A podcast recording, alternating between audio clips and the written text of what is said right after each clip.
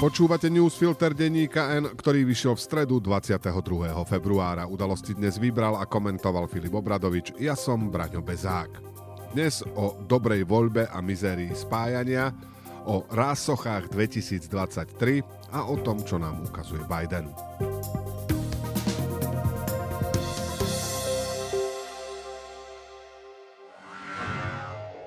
Môžu byť obľúbené modely Hyundai ešte výhodnejšie? Áno, so špeciálnou edíciou Play. V modeloch Hyundai i30, Bayon a Tucson nájdete atraktívne čierne spätné zrkadlá, čierny poťah stropu, vyhrievaný volant a sedadlá či inteligentný kľúč. Ušetrite stovky eur a spoznajte všetky výhody Hyundai Play na www.autopolis.sk alebo v predajniach Autopolis na Panonskej, na Boroch alebo na novej prevádzke na Račianskej 155A. Dobrá voľba, ešte strana Tomáša Druckera, ktorej budúcnosť sa v posledných týždňoch spájala s novým projektom Mikuláša Zurindu, mení názor a je otvorená rozhovorom o predvolebnej spolupráci s hlasom Petra Pellegriniho. Dôvodom je, že rokovania s Modrou koalíciou sa nikam nepohli. Veľa sa o spájaní rozpráva, výsledky nie sú žiadne a ešte sa do priestoru montujú ľudia z Olano, čo je pre dobrú voľbu nepriateľné. Za normálnych okolností len bizarná otočka preferenčne bezvýznamnej politickej strany, hoci s peniazmi za výsledok volieb 2020 na účte, dnes ilustruje, v akom stave sa nachádza spájanie tzv. stredopravých síl. Sláva to nie je, strata rozumu áno.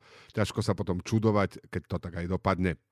Ani nie mesiac potom, čo Mikuláš Zurinda ohlásil návrat do politiky, nevieme o jeho krokoch nič. Nie je jasné, s kým sa rozpráva, kto okrem jeho osoby a Miroslava Kolára má byť súčasťou ohlásenej modrej koalície, či vôbec niekto a či tie tri týždne, čo je ticho, niečo reálne aj dosiahol. Samostatne chcú ísť KDH, PS aj SAS. Dobrá voľba, jedna zo strán, ktorá mala byť súčasťou Zurindovho projektu, vraví, že to nikam nevedie. A rokovania sa vedú okolo povereného premiéra Eduarda Hegera, ktorý by mal povedať podrobnosti budúci týždeň. Inými slovami, namiesto veľkého návratu Mikuláša Zurindu to vyzerá na budovanie alternatívy voči Hegerovsko-Matovičovskej vláde, v ktorej centre je Eduard Heger. Dobrá voľba stavila na spoluprácu s Zurindom a od začiatku sa vymedzovala voči ľuďom z Olano vrátane Hegera. Jej jedinou snahou je dostať svoje vedenie na kandidátku, ktorá im pomôže prekročiť brány parlamentu. Rozhodnutie rozprávať sa s hlasom znamená, že prestávajú veriť Zurindovmu projektu. Dá sa špiritizovať nad tým, či by nebolo rozumnejšie skloniť hlavy a predsa len sa zapojiť do rokovaní o spájaní sa okolo Eduarda Hegera. No ich rozhodnutie, hoci sa nemusí páčiť, až tak veľmi neprekvapuje. Predsedom strany je stále Tomáš Drucker, ktorý ako bývalý minister vlád Roberta Fica i Petra Pellegriniho môže mať politicky k hlasu blízko. Katarína Čefalvajová a Martin Fedor, členovia predsedníctva Dobrej voľby, pôsobili v Moste Hit v čase, keď bol v koalícii so Smerom i SNS. Ani tí nemusia mať problém dohodnúť sa. Nemusíme to ani komplikovať, stačí sa pozrieť na politickú mapu, tam svieti s najväčšou príležitosťou na zisk najviac miest v parlamente hlas. Ak sa rozhodujete pragmaticky, nie je čo riešiť. Samozrejme, Alois Hlina už oznámil, že v dobrej voľbe končí a Rado Baťo taktiež jasne vylúčil, že by za hlas kandidoval. Ale ani to neznamená, že by si obaja mali automaticky vybrať Hegera. Rovnica Pellegrini nie Heger áno je nezmysel. Je len biedou stredopravého spektra, ak jeho záchrancom má byť človek, ktorého jediným politicky uchopiteľným výsledkom je, že nechal voľné pole pôsobnosti Igorovi Matovičovi i Borisovi Kolárovi. Ani keď sa k nemu pridajú Veronika Remišová, Juraj Šeliga a ďalší, ktorí tomu iniciatívne napomáhali, výsledok nebude iný. Keď k nule pridáte viac nul, vyjde z toho vždy len nula. Ak by sa niekto pýtal, prečo je nepochopiteľné, že sa tu vážne debatuje o niečom, čo má vzniknúť okolo Eduarda Hegera, dá sa to vysvetliť aj inak než Igorom Matovičom. Napríklad na príbehu výstavby Bratislavskej nemocnice Rásochy. Samozrejme, za skelet za roky nič nerobenia, či za Pelegriniho fotky s prilbou v buldozeri poverený predseda vlády nemôže.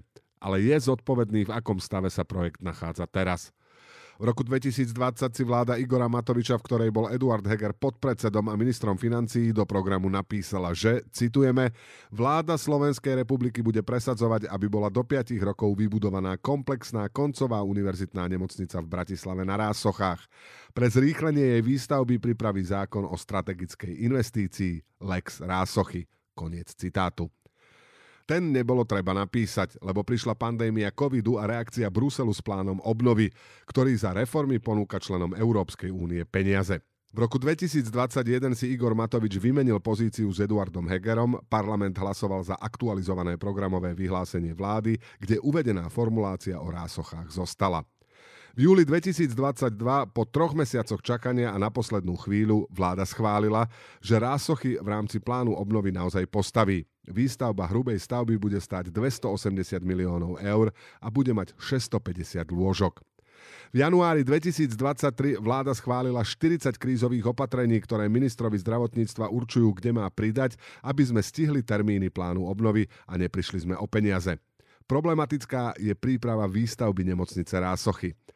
Vladimírovi Lengvarskému úrad vlády vyčíta, že projektu chýbajú ľudia. Potom sú tam takí, čo nemajú čo robiť. Neexistuje harmonogram, ktorý by bol v súlade s dodávateľom projektu. Ministerstvo je vraj nečinné a na nedostatky je upozorňované od leta 2022.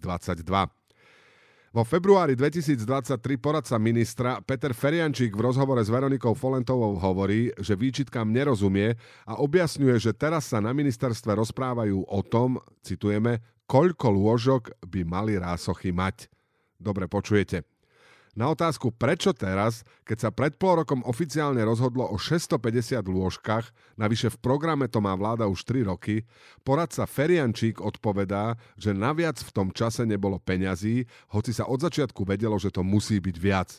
Skôr sa to podľa neho nedalo urobiť, lebo museli mať zazmluvneného projektanta a takisto nevedeli, či budú mať peniaze aj na viac lôžok.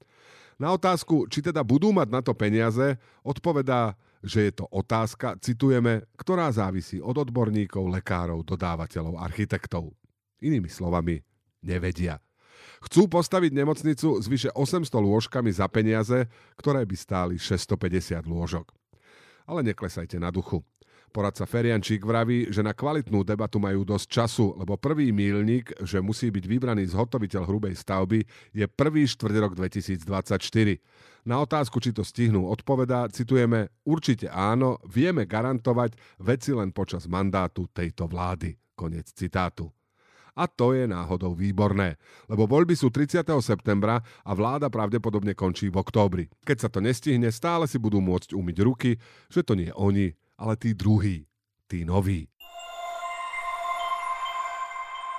V pondelok návštevou Kýva Joe Biden demonstroval podporu a odhodlanie Spojených štátov neopustiť Ukrajinu. V útorok vo Varšave pred davom ľudí vyhlásil, že Ukrajina je aj napriek ruským snahám nezávislá a slobodná a Rusko v nej nikdy nezvíťazí. V stredu, v čase, keď sa v Moskve konal koncert pri príležitosti prvého výročia ruskej invázie na Ukrajinu a prítomný Vladimír Putin opakoval nezmysly o historických nárokoch, sa americký prezident stretol s lídrami krajín bývalého východného bloku patriaceho do sféry sovietského vplyvu. Joe Biden na samite tzv. bukureštskej deviatky vyhlásil, citujeme, že článok 5 aliancie je svetý a neporušiteľný čím symbolicky dokonal svoju cestu do východnej Európy, ktorou Putinovi, ale aj všetkým jeho poskokom ukázal, že nemôže vyhrať. Stretnutie amerického prezidenta s lídrami krajín východného krídla NATO prichádza rok po ruskej invázii na Ukrajinu, ale aj niečo vyše roka potom, čo Rusko predstavilo svoje predstavy o obnovení svojho vplyvu v bývalom východnom bloku. Pripomíname, že medzi podmienkami Kremľa stálo, že, citujeme, na to nesmie nasadiť ďalšie jednotky a zbrane mimo hraníc svojich prijatých členov k máju 1997. Čo znamená, že ani na Slovensku, ktoré vstúpilo do NATO i EÚ v roku 2004. Formát bukurešskej deviatky vznikol po ruskej anexii ukrajinského Krymu a rozpútaní vojny na Dombase v rokoch 2014 a 2015. Ide o iniciatívu rumúnskeho prezidenta Klausa Johannisa a polského prezidenta Andreja Dudu. Deviatka sa stretla 9 krát a je to poprvý raz, čo sa samitu zúčastnil aj americký prezident. Za okrúhlym stolom spolu s Bidenom sedeli prezidenti a prezidentky Polska, Maďarska, Estónska, Litvy, Lotyšska, Rumúnska, Bulharska, český premiér Petr Fiala, slovenská prezidentka Zuzana Čaputová a generálny tajomník NATO Jens Stoltenberg. Počas časti samitu otvorenej pre médiá prehovorila Zuzana Čaputová ako tretia v poradí. Tento rok nás ešte viac posilnil a zjednotil. My v krajinách východného krídla sme chránení ako nikdy predtým. Prítomnosť prezidenta Bidena je dôkazom, že naša transatlantická spolupráca je silnejšia ako kedykoľvek predtým, povedala slovenská prezidentka. Bidenová návšteva východnej Európy ukazuje, že Američania odmietajú pustiť Ukrajinu Rusom. Po rokoch majú o nás záujem, naši partnery v Európe oň stoja, slovenská vláda i prezidentka sú medzi nimi a držia zahranično-politický kurz, ktorý je v bytostnom záujme Slovenska. A ešte jedna vec – Na Bidenovej ceste do Kýva i Varšavy dobre vidieť, kde stojí Robert Fico. Na samom okraji, ku ktorému je ochotný stiahnuť celú republiku. Môžu byť obľúbené modely Hyundai ešte výhodnejšie? Áno, so špeciálnou edíciou Play. V modeloch Hyundai i30, Bayon a Tucson nájdete atraktívne čierne spätné zrkadlá, čierny poťah stropu, vyhrievaný volant a sedadlá či inteligentný kľúč. Ušetrite stovky eur a spoznajte všetky výhody Hyundai Play na www.autopolis.sk alebo v predajniach Autopolis na Panonskej, na Boroch alebo na novej prevádzke na Račianskej 155A.